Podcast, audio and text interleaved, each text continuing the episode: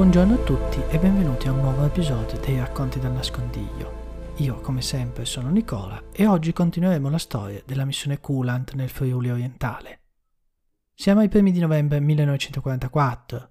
Il maggiore Vincent, il primo capomissione, è stato a questo punto riportato in Italia, dopo che i nazifascisti erano riusciti a riprendere il controllo del territorio della divisione Garibaldi-Osoppo, fratturando le bande e costringendole alla ritirata. A Vincent succedette il maggiore Tommy McPherson, veterano di una missione di collegamento in Francia, e la cui storia abbiamo raccontato nell'episodio 42, che vi invito a recuperare se ve lo foste perso. Il rapporto finale di Vincent traccia un bilancio per lo più positivo della zona e anche dei partigiani, anche se non mancavano le ombre. Secondo il maggiore, gli italiani erano in grado di battersi ed erano ben armati anche se ovviamente non potevano tenere testa a un esercito regolare in campo aperto. Più preoccupante, invece, era la tensione politica che si andava via via inasprendo tra i garibaldini, comunisti e vicini alle posizioni dei partigiani titini jugoslavi, e gli osovani, che comprendevano invece diverse posizioni politiche, alle volte, secondo Vincent, eccessivamente antislovene.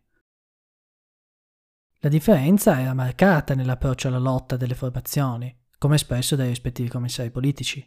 Secondo il maggiore, infatti, i commissari dell'Osoppo erano uomini acuti e sinceri, ma il paragone con i loro omologhi delle Garibaldi era del tutto sfavorevole. I garibaldini stanno combattendo una crociata per eliminare completamente tutte le tracce del vecchio regime fascista, le truffe, le inefficienze, i metodi e le dottrine, specialmente riguardo quelle che causarono il fallimento delle forze armate italiane. I commissari della brigata Osoppo sono incapaci di produrre argomenti altrettanto convincenti, perché questi richiederebbero un attacco a condizioni sociali che loro stessi, almeno parzialmente, supportano. Il maggiore, come abbiamo visto, è riuscito, con molta fatica, a convincere i due gruppi a formare un comando unificato, che però era stato sciolto dopo il rastellamento tedesco di fine settembre, riportando di fatto le cose alla situazione di partenza. Vincent riconosceva che la posizione dei comunisti era parzialmente giustificata dalle notizie che arrivavano da sud, soprattutto riguardo alla lentezza nell'epurazione contro i fascisti, con molti criminali che erano stati rilasciati dalle galere, per non parlare degli alti ranghi dell'esercito italiano, per anni conniventi con il fascismo, che non erano stati praticamente toccati ed erano ancora quasi tutti al loro posto. Questo, secondo Vincent, aveva generato una sfiducia generale negli alleati e invece ha cresciuto le simpatie verso i titini, considerati l'unica opzione valida per ottenere una vera eradicazione dei fascisti dalla società italiana. Ovviamente, e Vincent lo sottolinea, c'erano delle differenze tra i garibaldini, a seconda delle zone in cui operavano, a cui si aggiungeva poi il fatto che non sempre i garibaldini delle bande condividevano in toto le idee dei loro capi. Ad ogni modo, la situazione era ingarbugliata e secondo Vincent occorreva un interessamento diretto degli alleati nella questione del confine italo-jugoslavo. Gli sloveni erano sempre più aggressivi e durante il suo viaggio di ritorno attraverso il loro territorio, lo stesso Maggiore annotò come gli fu riservata un'accoglienza fredda. E fu in questa situazione che MacPherson si tuffò a capofitto.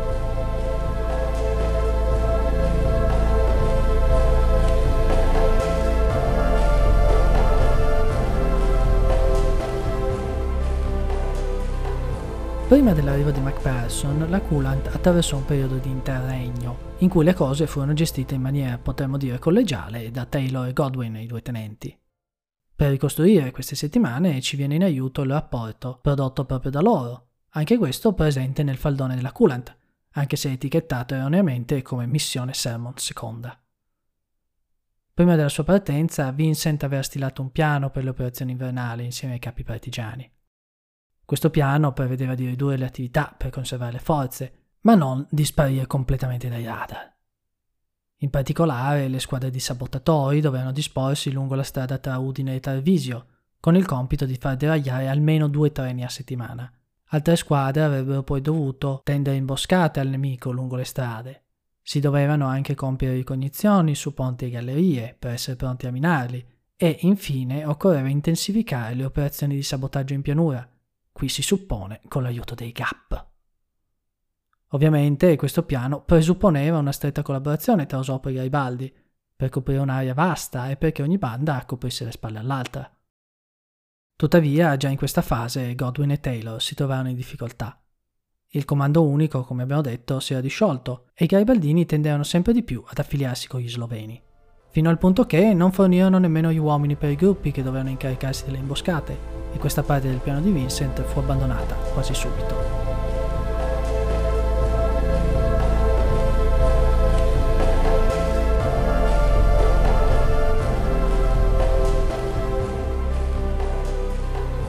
La notte del 4 novembre 1944 il maggiore Tommy McPherson fu paracadutato su un campo di ricezione nei pressi di Canebola, approntato dall'Eosoppo sotto la guida di Taylor e Godwin.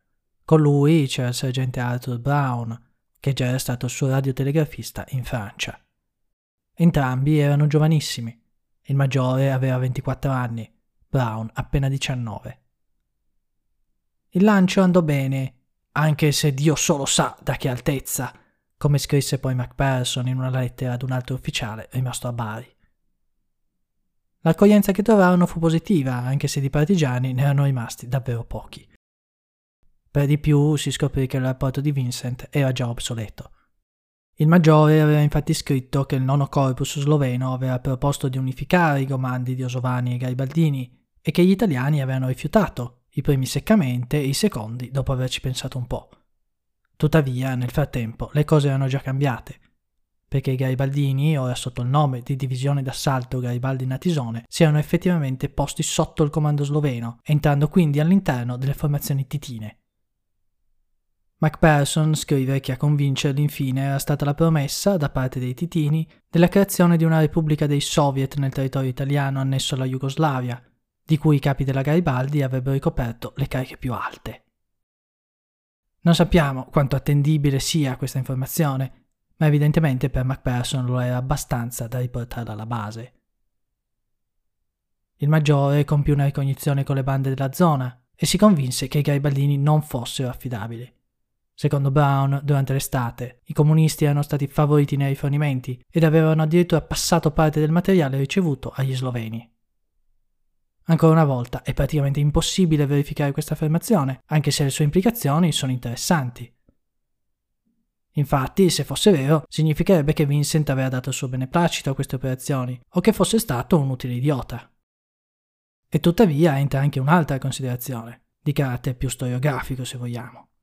Perché infatti per noi adesso è molto facile dividere queste zone secondo i confini nazionali, ma all'epoca non solo questo era più complesso, perché tutto il problema della frontiera orientale dell'Italia con la Jugoslavia era un problema complesso, ma vedendo dal punto di vista dei britannici questa divisione non ha molto senso, perché l'SOE infatti considera tutta l'Europa un unico teatro di operazioni.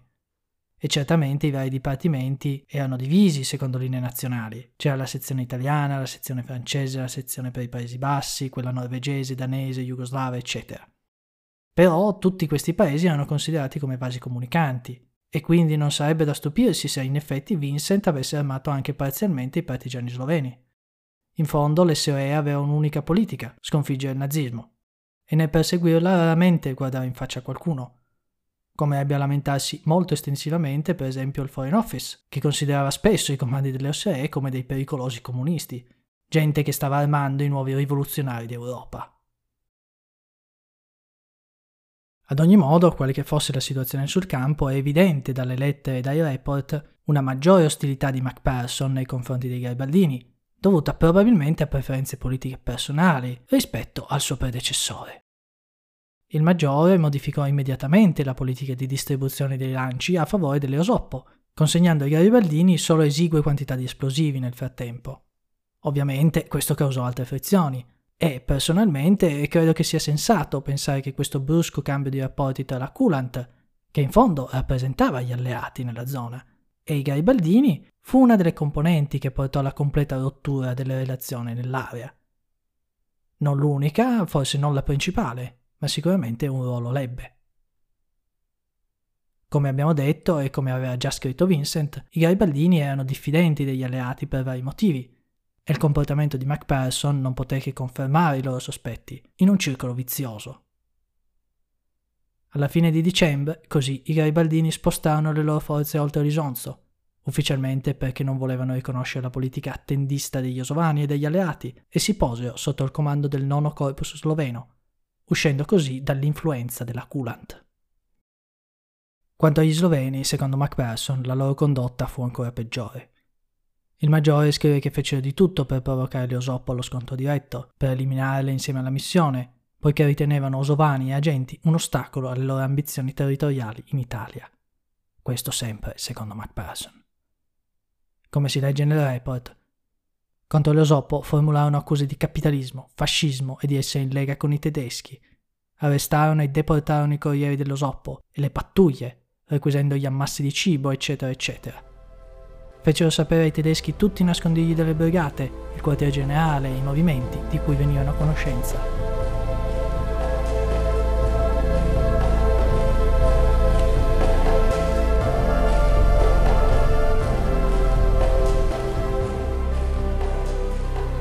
Nonostante questa situazione molto precaria, la Coolant e quello che rimaneva dei suoi partigiani non rimasero con le mani in mano. Taylor e Godwin trovarono in MacPherson un ufficiale comandante che condivideva la loro passione per gli esplosivi e si diedero da fare. Tra novembre e dicembre furono deragliati 22 treni e fatti saltare due ponti.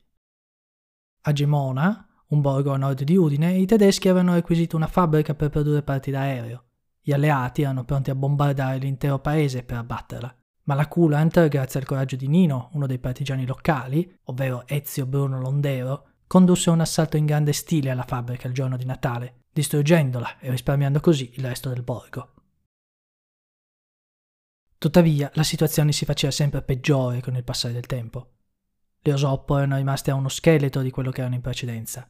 Tre persone costituivano il quartier generale della brigata, 20 il quartier generale del gruppo di brigate e altre sette erano con la Coolant, finita lì. Con i garibaldini oltre l'Isonzo e pochissimi uomini al suo comando, MacPherson decise di rispedire indietro i due tenenti, Taylor e Godwin, il 15 gennaio 1945, per evitare che corressero rischi inutili e per snellire ulteriormente il suo gruppo, facilitando così gli spostamenti. I due attraversarono la frontiera come aveva fatto Vincent qualche mese prima e trovarono un'accoglienza ancora più fredda da parte degli sloveni. Il capitano Gibb, l'agente di collegamento britannico con il nono corpus, gli disse, senza mezzi termini, che gli sloveni considerano Macpherson e Leosoppo degli agenti tedeschi. I due, comunque, rimasero in territorio jugoslavo fino alla loro definitiva evacuazione il 18 di febbraio. Nel frattempo, comunque, la Coolant tentò un nuovo abboccamento con gli sloveni alla fine di gennaio. Macpherson inviò il caporale Trent e due partigiani al quartier generale del nono corpus, dove arrivarono senza problemi. Purtroppo cosa si dissero non lo sapremo mai, perché la pattuglia di Trent cadde in un'imboscata sulla via del ritorno e il caporale cadde in combattimento. Se si sia trattato di un'imboscata nemica o sia stata orchestrata dagli stessi sloveni è un dubbio che rimane. I documenti a nostra disposizione per parte britannica sono discordanti e la prova definitiva dovrebbe venire quindi da altri archivi, tedeschi, italiani o sloveni. Ma non è nemmeno detto che esista. Ad ogni modo, poco dopo, gli sloveni si presentarono effettivamente al quartier generale di Macpherson. Come racconta il maggiore stesso, gli sloveni, come mi aspettavo, circondarono il quartier generale della Osoppo l'altro giorno, con malizia, premeditazione e armi automatiche. Sembrava che ci dovesse essere una battaglia piuttosto dura, ma sono riuscito a convincere gli sloveni a fare i bravi e tornarsene a casa. La loro reazione sembra essere stata quella di lasciare che siano i tedeschi a farci fuori, L'altra notte hanno lasciato una serie di cartelli con scritto alla brigata Osoppo a partire da 200 yard dalla guarnigione dei cosacchi fino a 350 yard dalla nostra soglia. Per fortuna una nostra pattuglia li ha trovati per prima, ma ci riproveranno di sicuro in qualche altro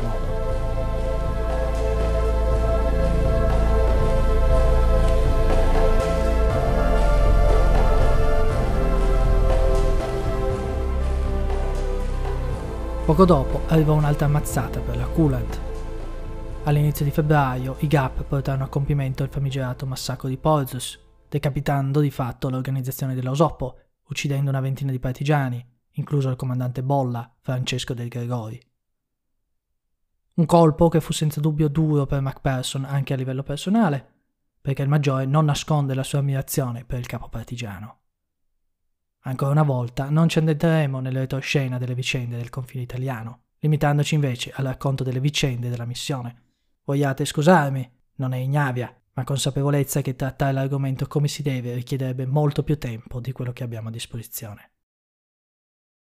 Prevedibilmente comunque l'uccisione di Bolla ebbe ripercussioni gravissime sui partigiani di Macpherson, che quasi sbandarono del tutto. Il maggiore non usa mezze parole per descrivere la situazione, anche se lo fa col suo tipico aplomb. Il periodo che seguì fu critico.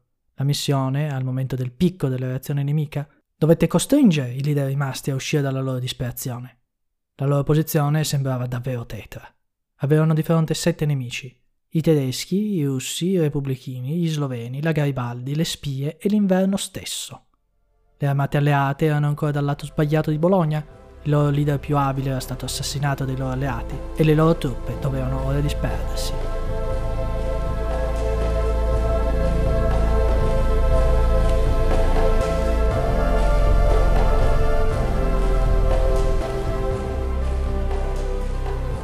Ed è quindi di nuovo in un momento piuttosto pericoloso per la missione e per la sua sopravvivenza che terminiamo anche questo episodio. Se per Vincent il pericolo era venuto dal grande rastellamento del settembre 1944, per Mark Persson veniva evidentemente da quelli che dovrebbero essere i suoi alleati. La sua situazione è certamente spinosa e districarsene non fu facile. Tuttavia, come vedremo nel prossimo episodio, Mark Persson si rivelerà un ufficiale capace e in grado anche di pensare in maniera non convenzionale. Questa conclusione è quindi per necessità piuttosto breve, ma io spero che ci rivedremo la prossima settimana per concludere finalmente l'epopea della Coolant e mettere un punto fermo alla storia di questa missione davvero particolare nel Friuli nord-orientale.